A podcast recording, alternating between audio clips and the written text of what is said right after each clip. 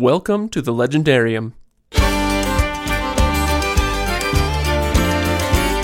We're back! After a brief moment of talking about the new Star Wars trailer, Craig, Ryan, and Todd discuss The Legend of Zelda, its music, its virtues, and the eventual live action adaptation. Enjoy!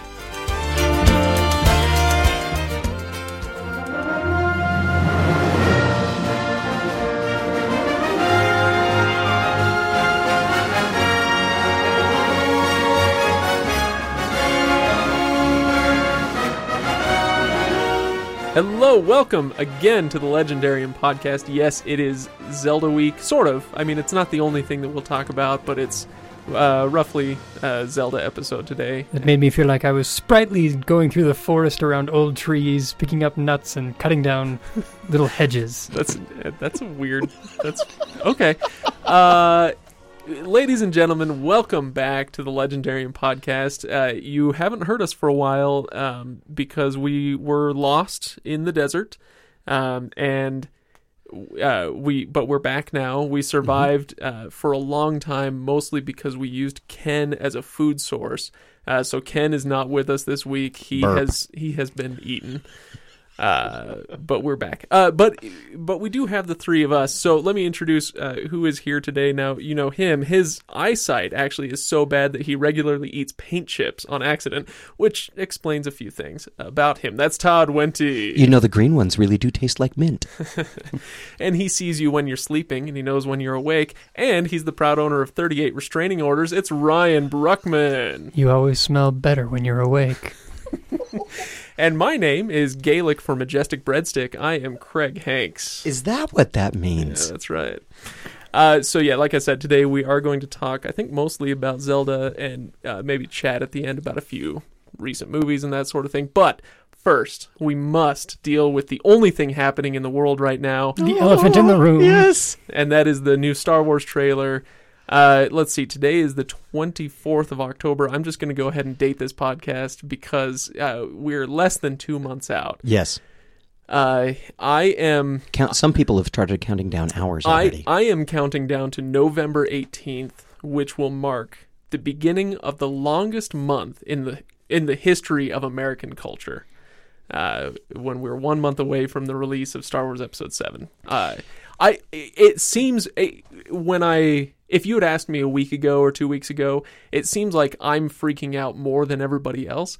But then the tickets went on sale last Sunday and broke the internet. Sites that should never have been broken were crashed by the amount of traffic. People so excited to get these tickets. So now I'm I'm thinking, no, I'm not the only one. People are freaking out about this. I saw Ajax errors in every web browser that I tried to access.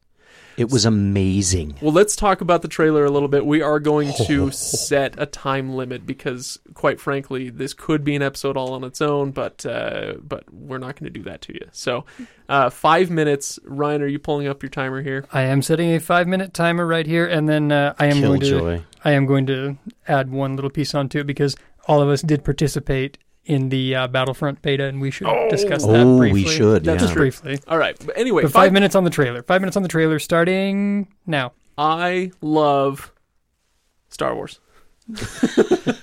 This is a movie that will demand to be seen not just on a theater, but in an IMAX theater or in the the largest screen that you possibly can get, if only for the flight scene that we saw in the trailer where the Millennium Falcon Is dodging the TIE dodging fighter. the TIE fighters. Yeah. That by itself will give everybody vertigo and motion sickness. I was so excited to get sick in the theater for that. Oh know, man, me it's gonna be awesome. And Uh, 3D. And also, Uh, we, you just you want to see Daisy Ridley be as adorable as possible on the biggest screen that you can. When she has those doe eyes and she's crying. Cute as a freaking button. And she is Greg and I were talking about this. She's like seems like the type of person you want to be a friend with, you want to be friends with.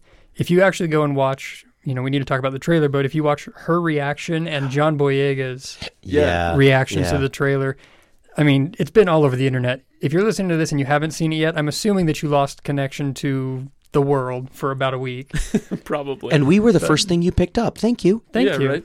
Uh, no, if yeah, you can go on and see it now. John Boyega, he's he's been around a little bit. He's uh he's an actor who's been around the block, and so his reaction, he was very excited, but I think you can kind of tell Like This is a that- gig. That's yeah. This is a gig. This is what he does. Daisy Ridley, on the other hand, was one. If I, I think she was the only one, but maybe just one of a handful of people who, you know, on a football team, we might call them the walk-ons, right? She went to open auditions and was cast in the starring role in the new Star Wars movie. Are you freaking kidding me?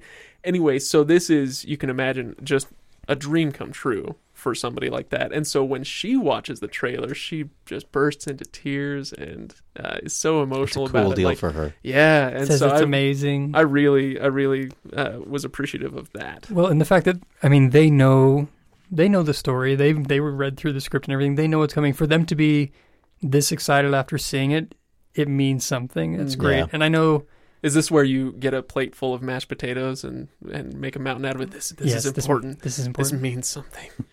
But I think was it John Boy uh, that he actually cried the first time he read the You script. must use the force. I'm I, I'm just saying the fact of the matter is it's been blatantly obvious that we're all very excited about it. And there's a lot to be excited about. We've been excited for a long time. This is just the first like the first reassurance that yes, this is going to be good. This is that. But there's plenty in there that's giving you that's that we don't know anything. You know, you know what I'd like to do? I'd like to go back and watch the old uh, previews for episode one uh, and see how good the previews were.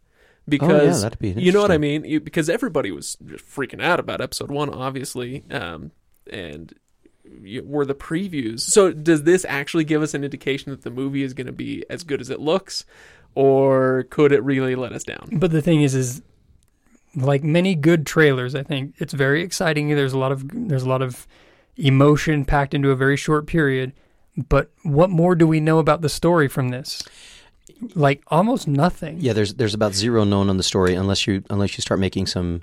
You, you, you start can looking at the trailer and, and pull some things apart. One of the things that I really liked about the trailer personally was that there were new ways of showing some of these same old effects. The scene where the Millennium Falcon goes into hyperspace. Oh yeah, Um, that's a different approach than we have ever had to that. But they did much much like Abrams did with Star with Trek. Star Trek. And George Lucas didn't do any of that kind of experimentation. Thankfully, we have a director who's looking at it and saying, "I want to do something new with these standard stories."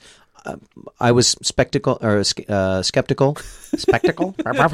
Nice glasses. Um, thank you. I was uh, skeptical of J.J. Abrams as a choice for this, but I'm very, I'm very pleased. No, I was pleased from the beginning. I think the other thing that would be so easy to do is while we do get a visual of Han, we do get a visual of Leia. We don't get one of Luke really, other than what was in the teaser of what we assume is Luke, um, that robotic hand on R two D two. Uh, but the fact is, is so much focus is put on the new characters and the new Yeah, the new world, so that as fans, we're not just coming into this and it's not just a nostalgia based piece. Can I very quickly tie this back to something that we've talked about many, many times before, which only is if you can do it in 30 seconds or less. Mistborn. Uh, this reminds me of Mistborn, Hmm. where um, a- at least I, I hope that it does. where I think they might be going with the story here is the Oh, the I see where you're empire was destroyed, and the galaxy went to sh- nuts. Yeah. you know so it's um it, it could be that situation where it's like yeah you finally you killed the god king and now what and nobody oh shoot is that our five minutes That's five minutes. all right I have anyway But three more things to talk about Too just on the trailer. we didn't actually break down any specifics uh, in there, but no, I think you're. I think that you're on the right track. The idea that the rebellion may not have had a chance to get its feet as set as we would have thought that they did, based on our previously expanded universe. right anyway Now, uh two minutes. I want two minutes here two minutes on the beta. on the Battlefront beta because we all Oh, came over, we all played it. Um, yeah, and, and we over all the- can I can I just say how much fun it is? Uh, I've been away from video games for a while. Not really, but I just keep playing the old classics um, from 10, 15, 20 years ago. Uh, and so I've been away from the new stuff. I went over to Ryan's house. I picked up his Xbox. I started playing Battlefront.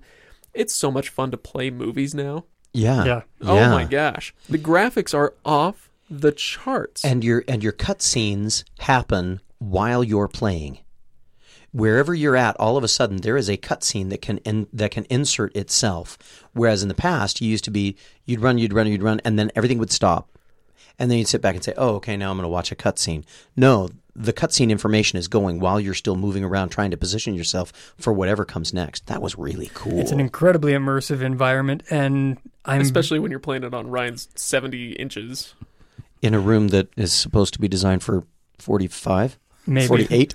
But not only being incredibly the graphics are amazing it's a very immersive experience. I mean but for a what was it like three day beta or week long beta or something like that nine and a half million people participated in the beta of battlefront. And it seems like we kept playing the ones that had been on there so long that they had upgraded weapons, upgraded armor, and just kept kicking our butts. once it, once i started playing after you guys left i got myself up to that level too. It was a lot better but i'm just saying that um, for all of the concern out there i'm not a hardcore gamer. Um, so i can't speak for those who consider themselves to be that.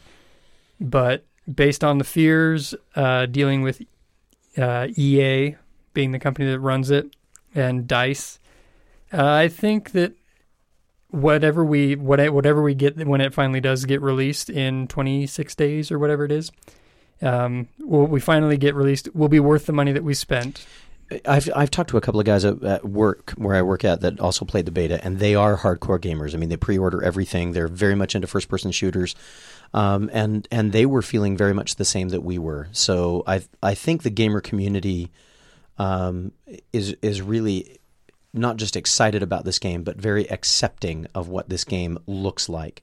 And for the fact that all we played was like three levels on a beta, and and one capture the fl- and only one of them that was a massive multiplayer environment, it worked smooth. It was fairly seamless.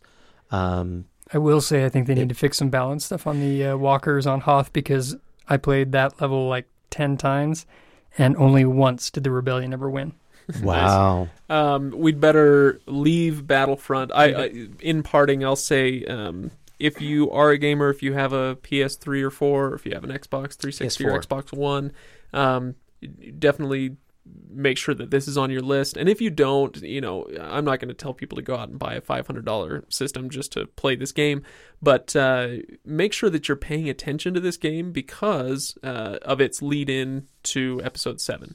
Uh, we've had some questions from listeners about, hey, you know, should I be doing any research to be ready for episode seven? Um, this would be primary. This would be good. December Um, 1st, watch the game. I believe it's December 1st will be the one event that you will want to be you The Battle of Jakku. you will want to be aware of because Mhm. that you get to be able to play the Battle of Jakku where the it's supposedly the last great battle between the Empire and the Rebellion or Before episode seven. before episode 7. Right. And we also get the appearance of someone that we thought was gone. Well, none of us none of us who are fans really Yeah, thought were anyway. Yeah.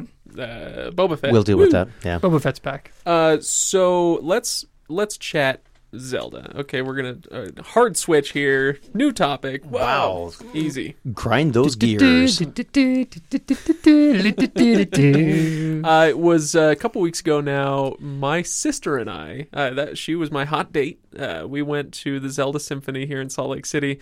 Um, I didn't take my wife just because my sister and I actually grew up playing Zelda together, um, and so we're just freaks for this franchise. Uh, love, I love everything about it. Uh, well, I guess that's not true, but I love just about everything about it. Really? There's Um, something about it that you don't love? That is news to me. I just want to leave the door open. Oh, Uh, okay, so, okay. Anyway, because see, when I think of when I when when people say, "So what's Craig like?" I said, "Do you like Tolkien? You'll like Craig. Do you like Zelda? You'll like Craig. Do you like Star Wars? You'll like Craig." If they come back with a no on any of those, it's just over. And it's in that order. It- by no, the way. no, it's it- in that order. they don't have to. They they don't say no to one of those. They just have to say yes to one of those. That's all.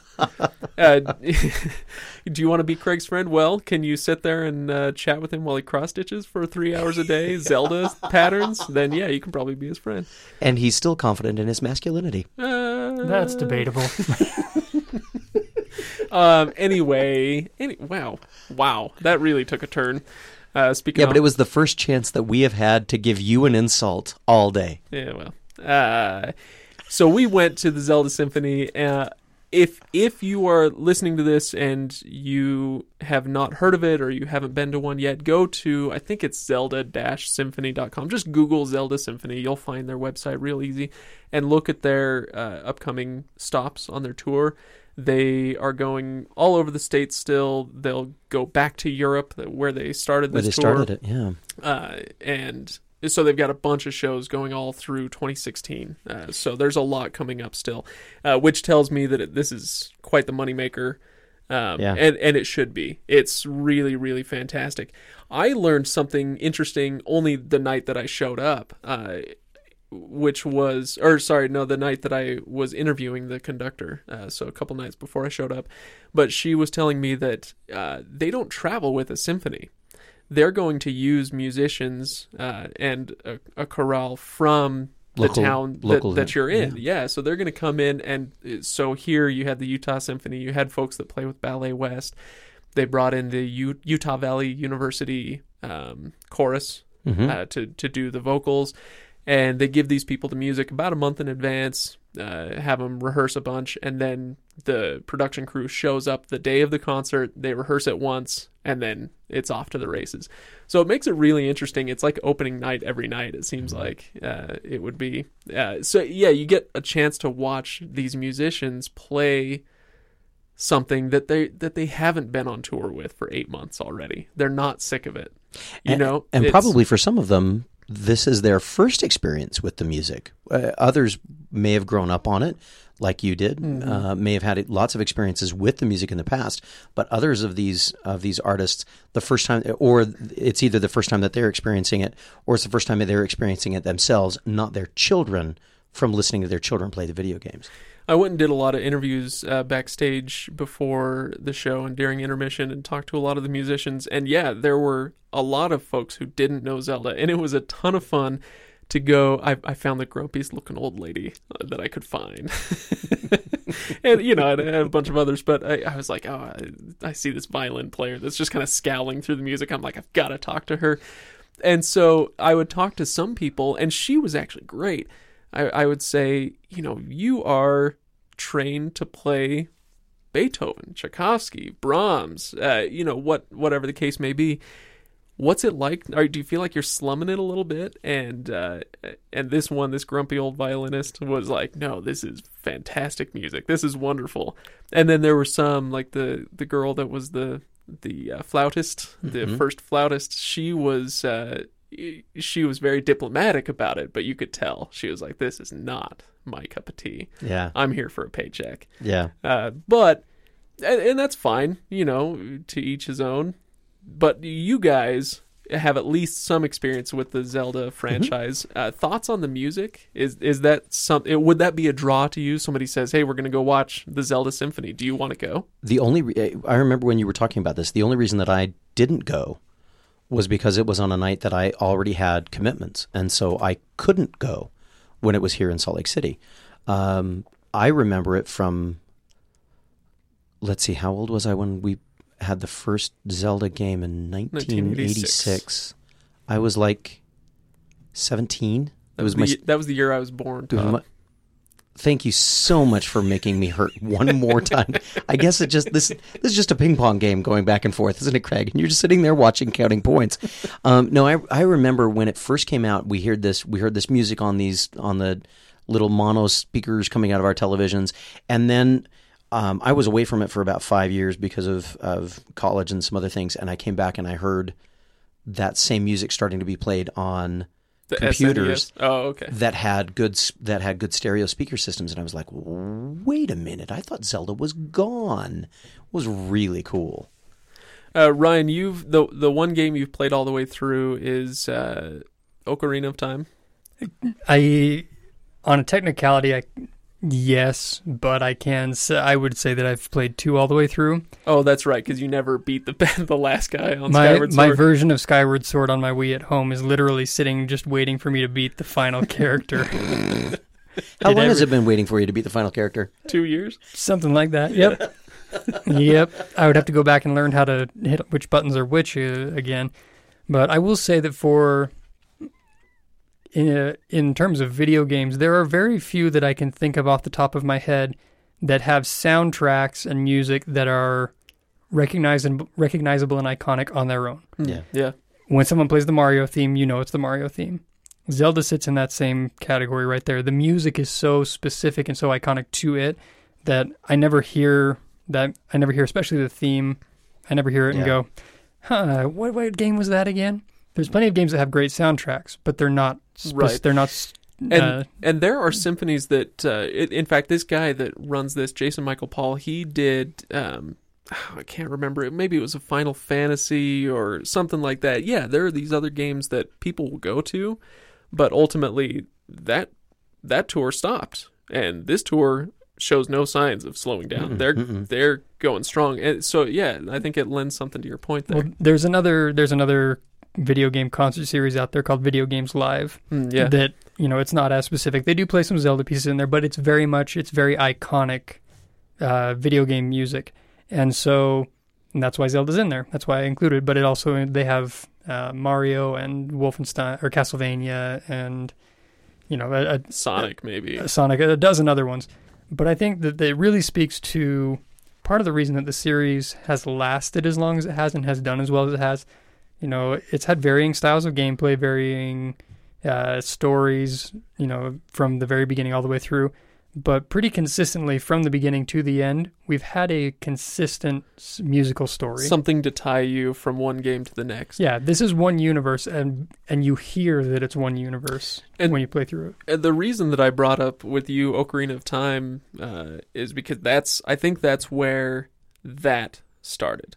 Um, you could argue to a lesser degree that it started with the Super Nintendo system on A Link to the Past. Into the past, yeah. and, and I mean the the main theme has survived from the 1986 original game, sure, uh, but in Ocarina of Time, suddenly you have a game that's about an adventurer going around saving the princess, defeating the bad guy, sort of, but uh, but a major part of the gameplay is music. Yes. Yes. and, and using that as a, they continue to do that in other games, but to I, I think Not as much, great an extent. much uh, yeah poorer degree.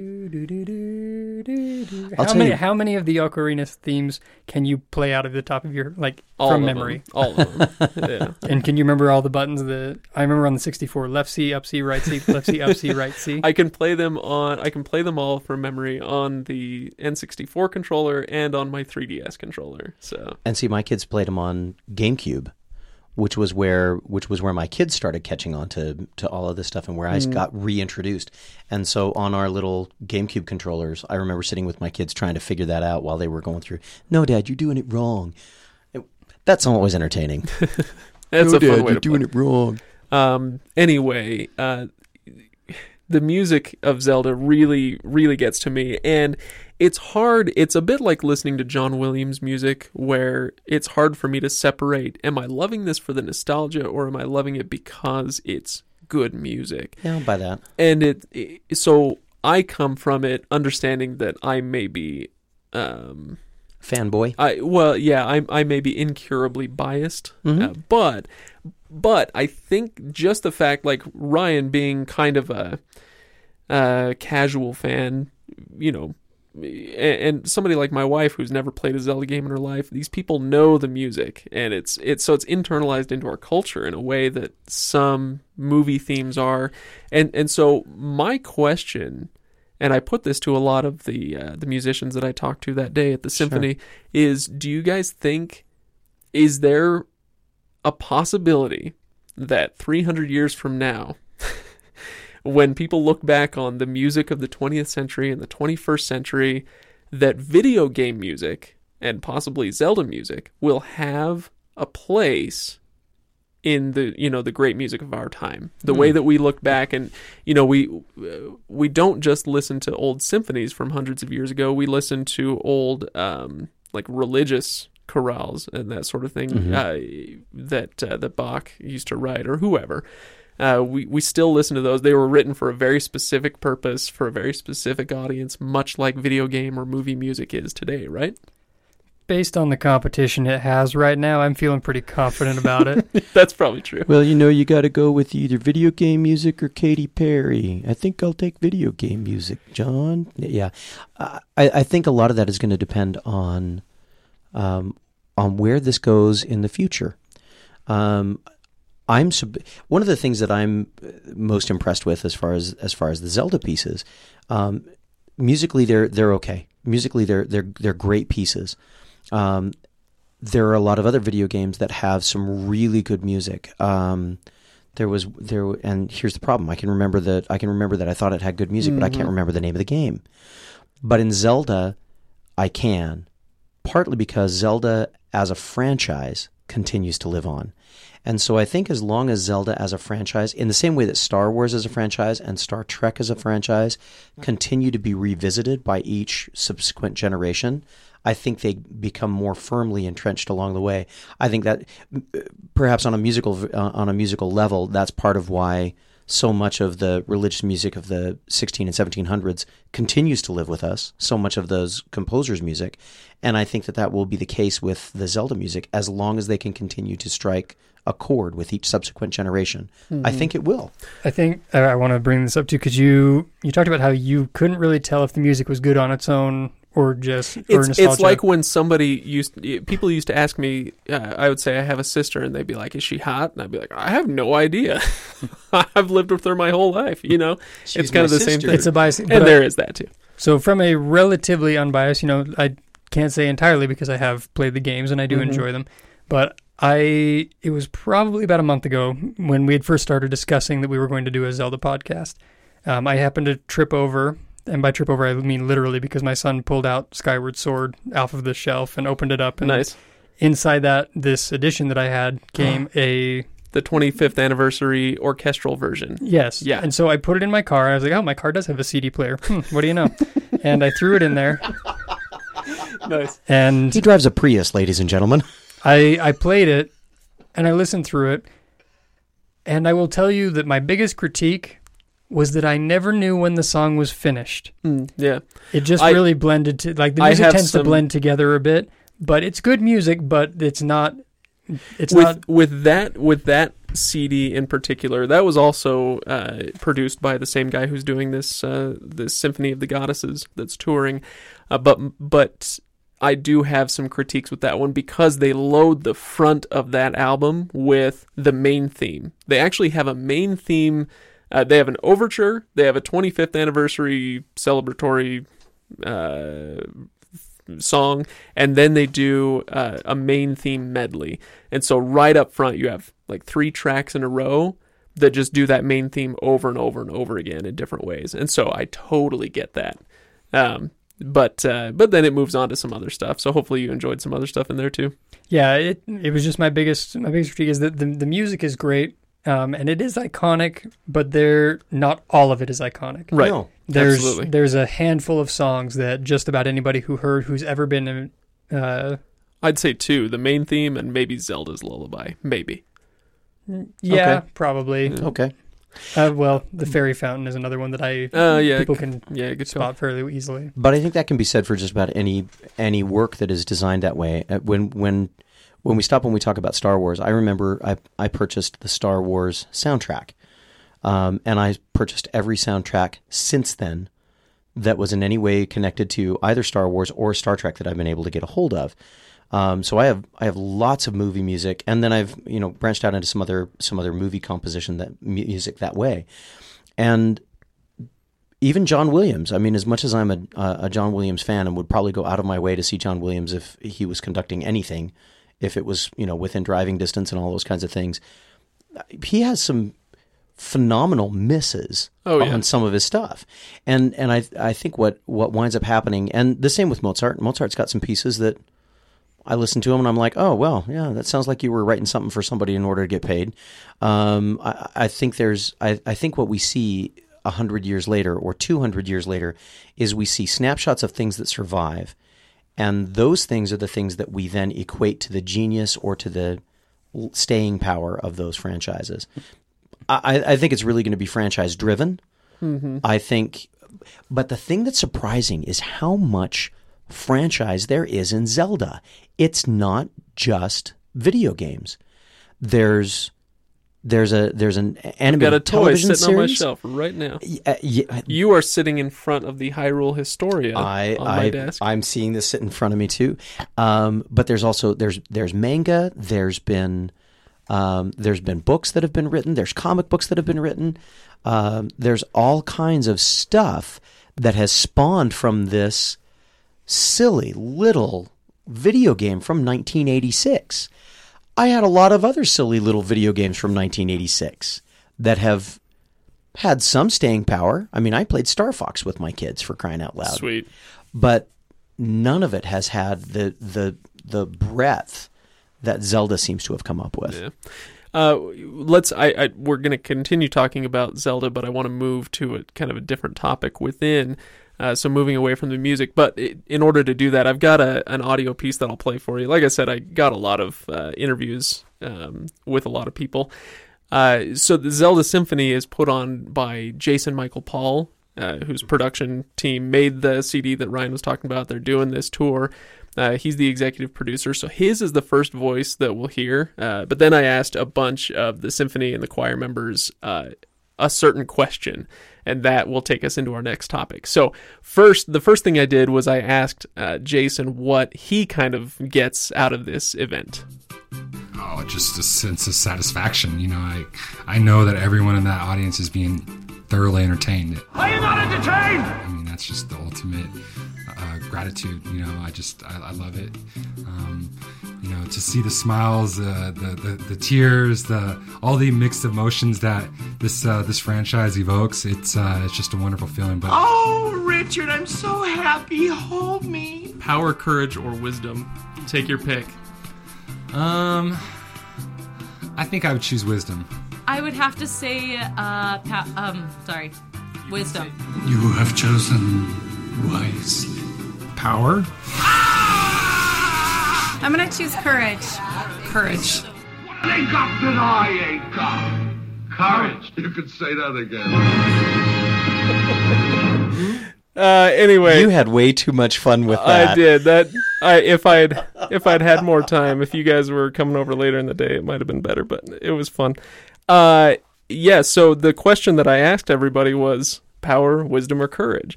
Uh, so I, I want to get your guys' reactions to that question, and then uh, we'll talk about the kind of the mythology of Zelda a little bit.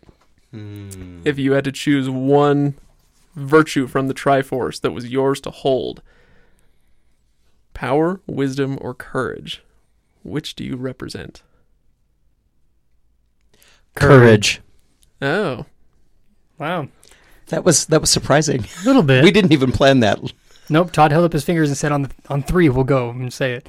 Um, yeah. I my initial inclination was wisdom, but it just didn't fit as well. I, just thought the, the value of courage uh, is such a it's it's such a missed value nowadays. There are plenty. There are a lot of wise people. We're missing some courage. I think the world needs a little more of it. It is one thing to know what one should do. It's another thing to be willing to do what one should do. And and I've I, I've I, I have a saying that I say to my kids, and I've said this to my students in classes and different places, and and and I say it all the time: to know and not to do is still not to know. And I think there's a lot of people who know good things and do absolutely nothing with that knowledge. At which point I say, you have no wisdom. You have an intellectual capacity to understand certain information.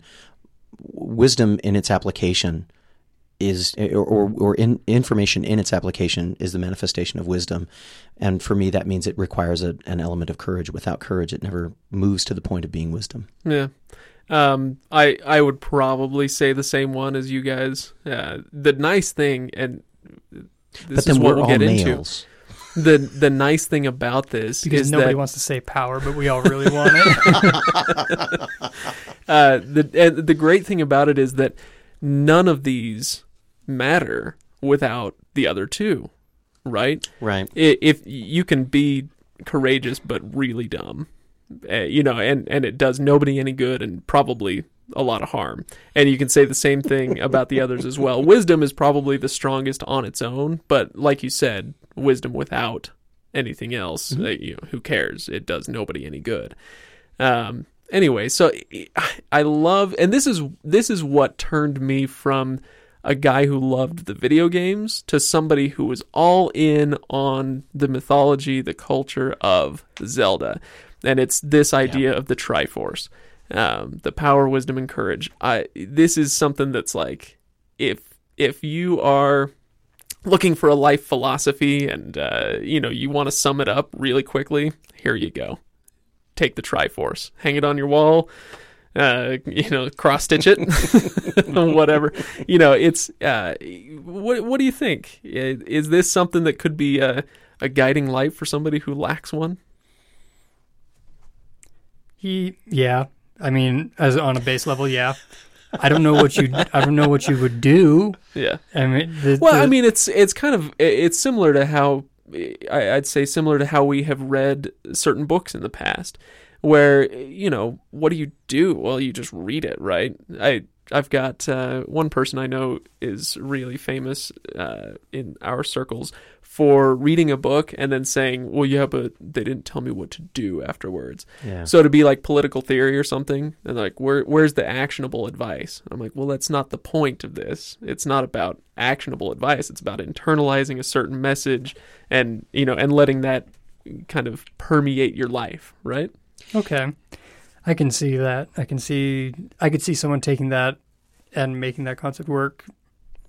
I, I'm still trying to fi- I'm just trying to figure out like, you know, some poor person trying to figure out what they're doing with their life saying I need some sort of life philosophy and they pull out the Zelda game and figure out okay, I like this.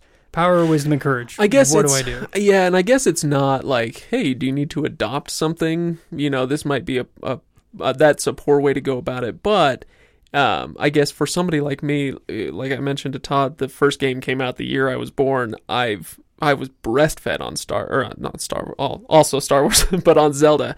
Like I've grown up with this stuff my whole life. Um, eh, on Lon Lon Milk, is that what you were gonna say?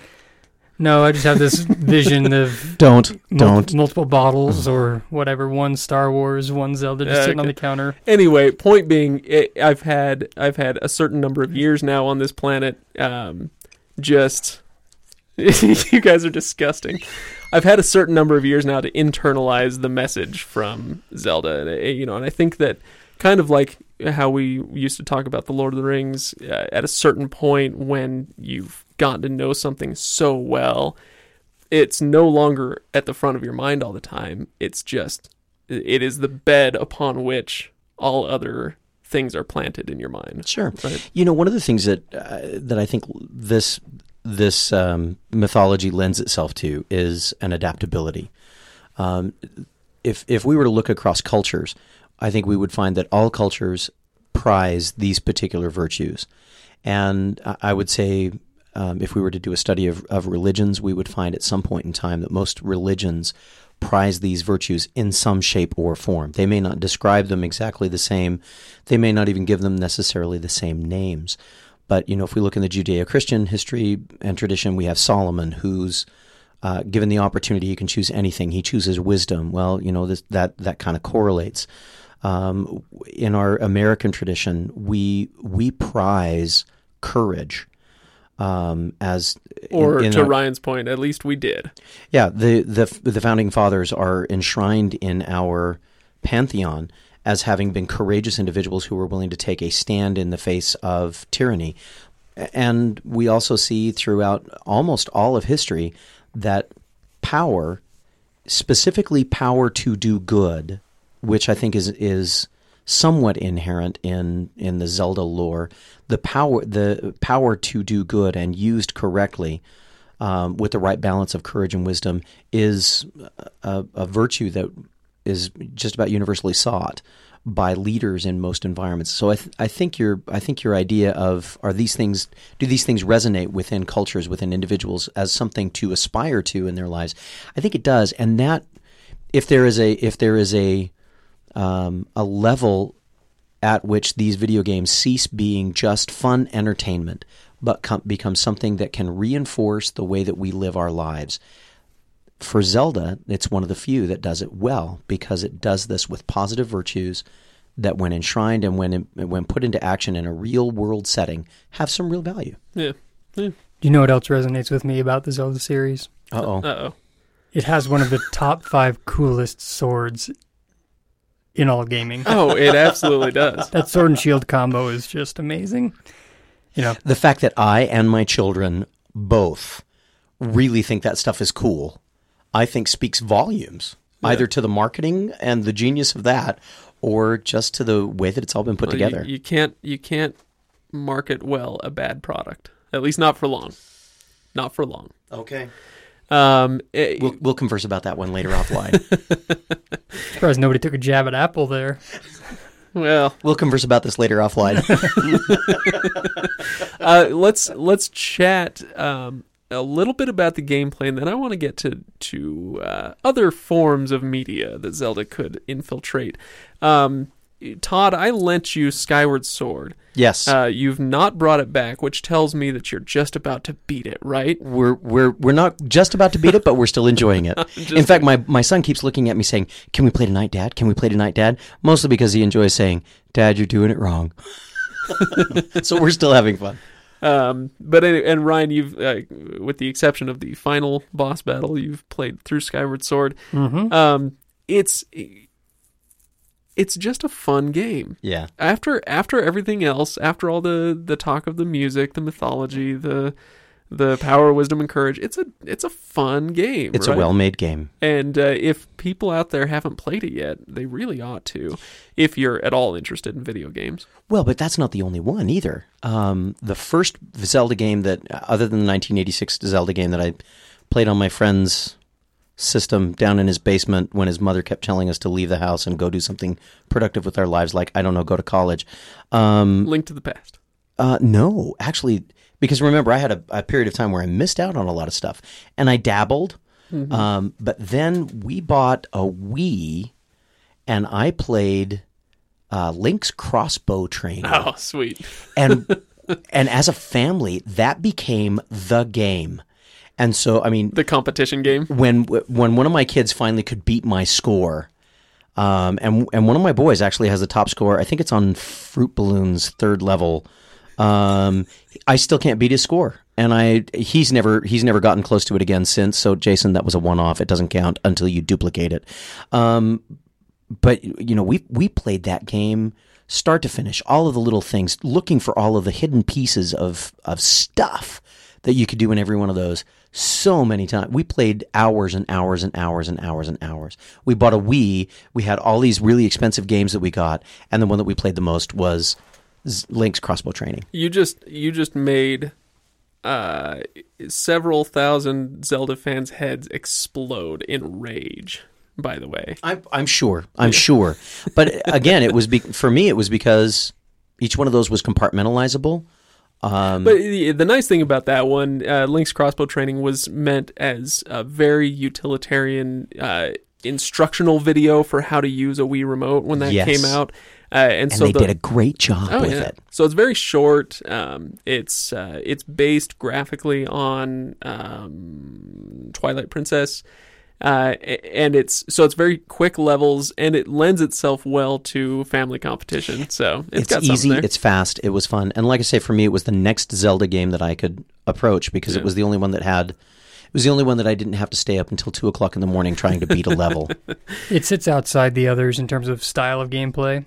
Um, it does. But it is I I loved playing it with my family too. Those who are not engrossed in the Zelda universe or in the story or in in that it's a very fun quick one-off game like like Craig was saying there. Um, but the reason okay so let me move a little bit toward uh, well a lot toward movie adaptation the reason Yeah. that i bring up skyward sword is because that's the one that i would want uh, adapted I can as see a that. movie I can see And let that. me, let me tell you why let me tell you why one of the one of the odd little uh, quirks about zelda is that link never speaks in fact ju- you know for the most part, nobody ever speaks, uh, with the exception of a few sounds and that sort of thing. Uh, but that's kind of one of the that's one of the weird things that that they ran into with the '90s cartoon that they made. If you remember, they did this bizarre little cartoon uh, where we all got the invaluable phrase "Excuse me, princess," and it was all it was very strange. Uh, partly now, partly because Link talks, right? And so I love the idea of uh, doing a Skyward Sword movie adaptation because you can leave Link and follow Zelda. Hmm. So Zelda is the star of the movie because yeah, if you play Skyward Sword, she goes off on her own crazy adventure, and all you get is little tiny glimpses when Link catches up to her, and then she runs ahead uh, to keep going with her adventure. Um, and, and so I like this idea of you're following Zelda, and there's this kind of there's this love story under the surface, and maybe she has some flashbacks to her interactions with Link or whatever, but he doesn't have to speak in this movie. In fact, you don't have to have much Link at all. It's a nice thought, but there's no way that flies. No, of course not. That's interesting. to try and especially for an a first piece, Yeah. a first piece for Zelda, to not have one of the most iconic character, arguably the most You know- iconic character. You know who could do it? Netflix. Yes, They Netflix could they pull it off. they could commission a um, a CGI, a pure CGI film, a feature length movie of Skyward Sword. Yeah, they probably could. Um, yeah. I see that becoming an awful lot like the like the Halo animated uh, DVD that came out a few years back. Mm-hmm. Um, The, the red versus blue. No, no, no, no, no. Different one. There was a um, I can't remember what it was called. Halo Origins. Yeah, Origins and Halo actually has an entire channel now. Um, but it's the challenge with video games turning into any other sort of medium is the fact that their stories l- don't lend to short telling. Um, which is why I do think like a Netflix, if you did a Zelda series, something like that could work. I have a hard time seeing a good Zelda hour and a half Movie. movie. Yeah, it would be Um, tough. Yeah, it would it would just be tough, and that's that's true with all of them because most of these are designed to have like course. five hours of gameplay. You know what else would be really, really hard to make a movie out of? Uh, is a, a ten minute boat ride through Pirates of the Caribbean in Disneyland. It's true. I'm just saying. Hey, no, I, I, my only point is people can do wonderful things uh, if they're creative enough. I, I think I think the, the the question that is going to be asked at some point in time is is it easier to is it better for the for the expansion of the fan base um, to tell that story to to do that to tell that story in a non-interactive media or is it better to put out a new kind of Zelda game? Mm-hmm. And I see the the new kind of Zelda game, an almost an MMO environment for Zelda. Zel- the new Zelda on Wii U will be open, Yeah. open world. So you know, then you've got then you've got an opportunity. You know, maybe it turns into being a lot like the Oasis. I don't know that we reviewed in a book a while back. I have I have one critique of the Zelda series, and I understand why it is this way a bit. Um, unfortunately, and I am going to say this right now, that unfortunately it only sits in one console system, Oh, okay. and that's Yeah. not to knock Nintendo too much because it is we owe a lot to Nintendo and everything. It's It's but of all this of all the this current generation of gaming it is the least attractive of all the gaming options Right. and so to have such a great series i because I, I absolutely know i would purchase zelda on my xbox but i won't go purchase a wii u to play in the future yeah, ones. and the the problem here is that if without two things, without Zelda and without Mario, nobody is going to go buy a Nintendo. It's That's not right. going to happen. And so if they suddenly make those two franchises available on your PlayStation, on your Xbox, nobody will buy the console. Now, well, that I- being said, nobody who over the age of twelve. in in a few years, if the console wars, uh, you know, the dust settles and there are only a couple of victors, that might be where Nintendo goes, where they are a game maker, not a platform maker. Who knows? dreamcast is coming back people dreamcast is coming back Oh wow! I can't believe you actually used that phrase. I played like i two loved games my on it. dreamcast It was a good. i good one. loved it It it may have been a good, si- but that's like saying you know Betamax rules. It may be true, but it's never going to get traction. yeah no, that's true Uh, all right, you guys. Uh, we'd better leave Zelda. Any other final thoughts? No. Good. Um. He didn't give us time. Well, you, you think Play, faster, Todd. play the ocarina. Go back in time just a little bit. I want to say one thing. I am amazed that at Comic Con there were so many places to buy ocarinas. All right. It's a like you say, it's a big franchise. People It- love it's this. Huge. Yeah. for a franchise that never had a movie, a cartoon, well, except the failed cartoon series, a, a long-running cartoon series, any kind of a any kind of um, major mass media marketing outside of the video game. It's amazing at how large that franchise became. If I, as soon as I have enough space and I have a full room dedicated to my geekdom and nerddom, I'll have a, a Hylian shield and a Master Sword on the wall. Yeah. And I will find some way of putting the Triforce up there someplace. Um. Yes, I've really kind of zelded out my little studio here. Yeah, yeah. So, uh, anyway, um, let's move on before Ryan makes more jokes about uh, I don't know what. had a lot of inappropriate jokes today. uh, And okay, you have you have to end this podcast. There's one way you have to end this podcast. I'm not ending it yet. okay. No, I want to move on to. Uh, uh, wait, what is it? You you you've got to end it with your Oh, okay, right. that. I'm just saying. Uh, uh, okay. Anyway, you guys seen any good movies lately? You know, I I went back and rewatched a movie. Um, my it's really been interesting as as we do as we do with the work that we do here for the for the Legendarium. We see movies, and that beca- that's that's become very much a part of what we do. Um, my wife is not a movie going person if she's going to spend more than three dollars on a ticket.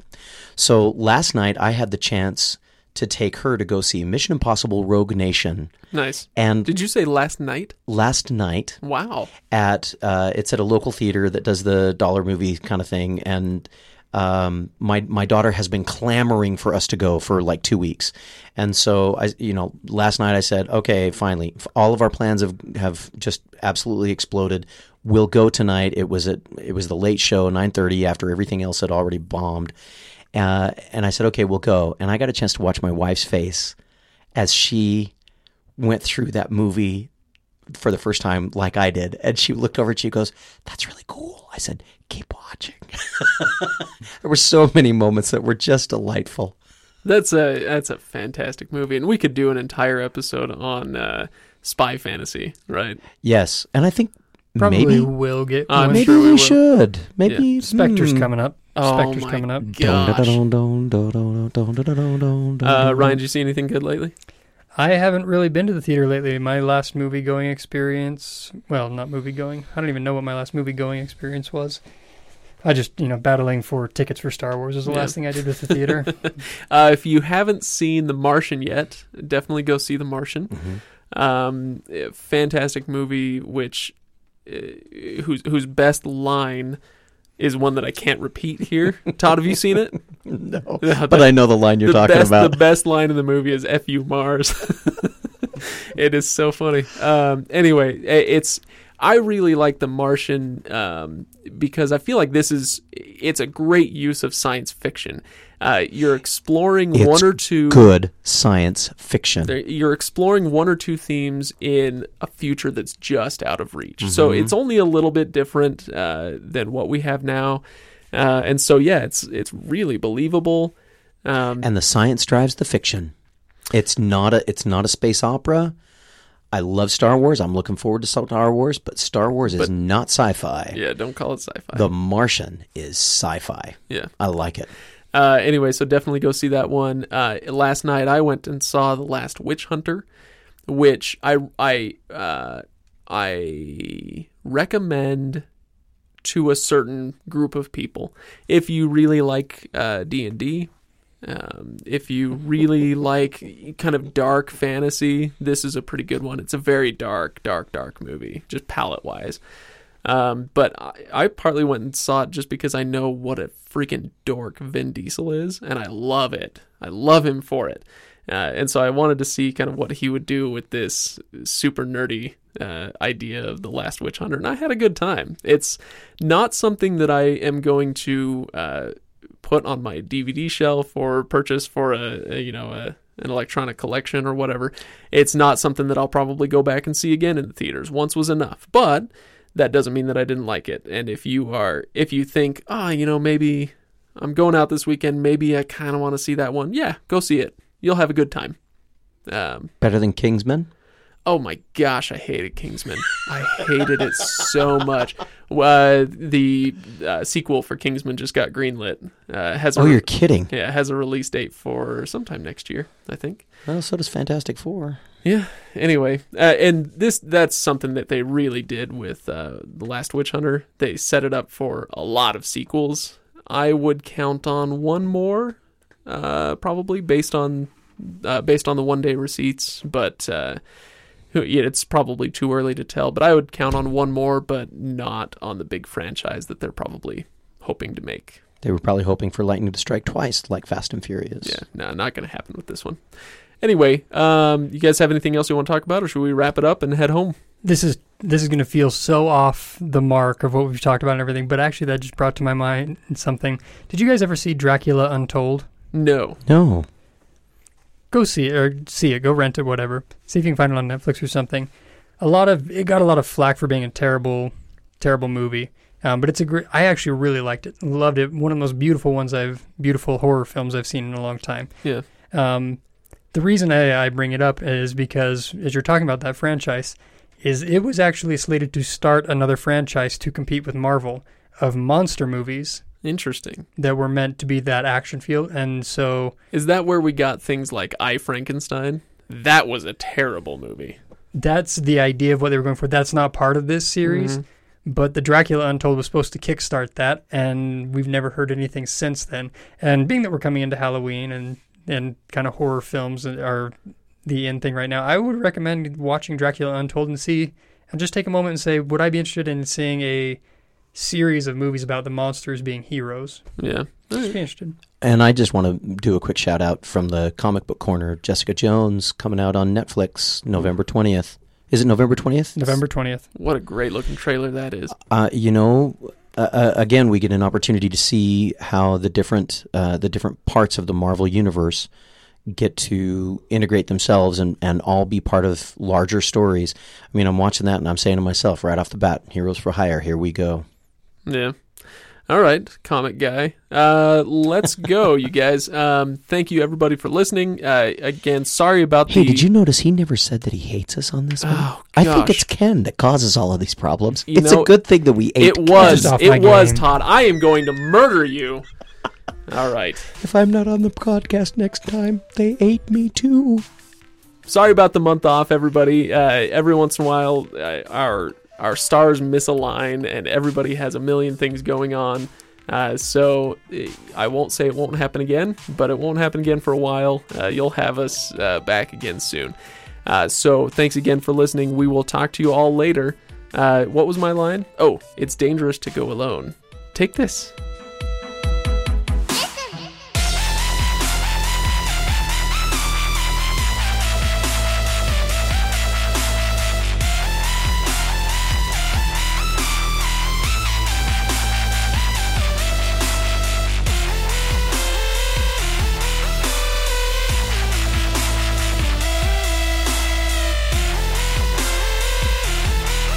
The Legendarium podcast is sponsored by Audible, the world's leading source of audiobooks. Follow along with our current series or enjoy some of the classics by visiting thelegendariumpodcast.com, where you can sign up for your free trial membership. Click the sponsor link on our website for a free audiobook.